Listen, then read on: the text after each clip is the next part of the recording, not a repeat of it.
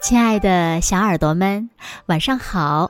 欢迎收听子墨讲故事，也感谢你关注子墨讲故事的微信公众号。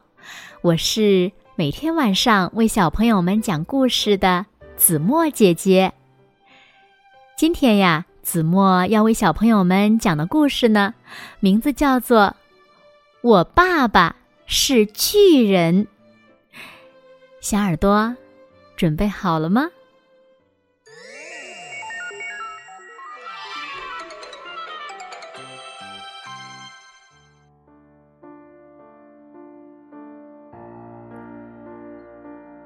你知道吗？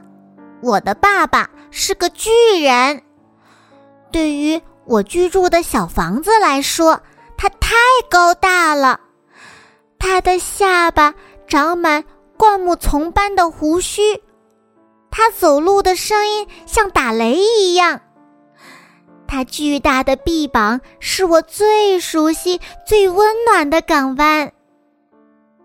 爸爸把我放在他的肩头，于是我看到了整个世界：行人、街道、森林和遥远的海洋。现在你比我还要高大。他笑着说：“他的声音像山涧中的雷声般响亮，而我的笑声，呵呵，就像硬币落到地上一般清脆而微弱。”爸爸一次又一次把我抛向天空，于是我没有翅膀也能享受飞翔。他还告诉我星星。和星座的名字有大熊星座、小熊星座。我们还一起在野外露营。我总担心坏天气和狂风，而爸爸却无所畏惧。他的双腿伸进深深的树丛里，再大的帐篷都装不下我的巨人爸爸。我们。穿越地平线去远方旅行，我们在中国吃到了美味的橘子，在澳大利亚和袋鼠打拳击，我们还在火地岛放烟火。再高的海浪也难不倒爸爸。我们在旅途中遭遇狮子和熊。嗯，每次危险来临，爸爸都能带我安全脱离。不论是尖牙利爪，还是怒吼咆哮，再厉害的猛兽都不是爸爸的对手。我们有时候更愿意待在家里，爸爸会为我建造空中的城堡。我的爸爸无所不知。而我却知道的很少，嗯，不过呢，我会知道的越来越多。然而，不管我说什么，爸爸却总是听不见。或许是因为他的耳朵太高了，只能听见吹过耳边的风声吧。慢慢的，我开始远离爸爸。我躲藏在院子中的帐篷里，我在闹铃响起时偷偷溜走。我悄悄地爬上院子里的大树。我越长越大，爸爸却越来越小。直到有一天，我和爸爸终于可以相对而视，这时我才发现。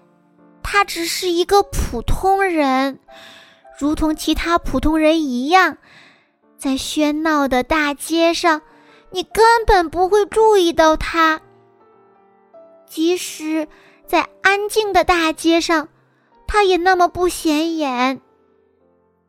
但我终于发现，我原来如此爱他。在巨人爸爸的呵护之下。我长大了，我走进这个世界，走向属于我的崭新的生活。谢谢你，我的巨人爸爸。好了，亲爱的小耳朵们，今天的故事呀，子墨就为大家讲到这里了。那小朋友们，你和爸爸玩过最好玩的游戏是什么呢？快快留言告诉子墨姐姐吧。好了，那今天就到这里了。明天晚上八点半，子墨依然会在这里用一个好听的故事等你回来哦。你一定会回来的，对吗？那如果小朋友们喜欢听子墨讲的故事，也不要忘了在文末点亮再看，给子墨加油和鼓励哦。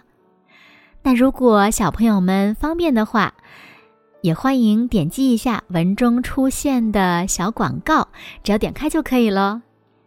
因为你们的每一次点击，腾讯后台呀都会给子墨一个小小的奖励，谢谢你们喽。那今天就到这里吧，现在睡觉时间到了，请小朋友们轻轻的闭上眼睛，一起进入甜蜜的梦乡啦。完了。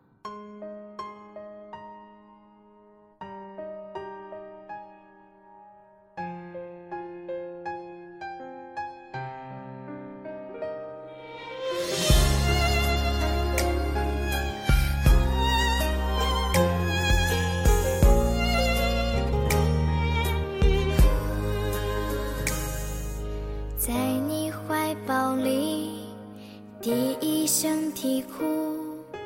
在你搀扶下，第一次学步，哄我入眠时，你讲的故事，在我倒计时，你高喊的名字，在你微笑中，第一次扮哭，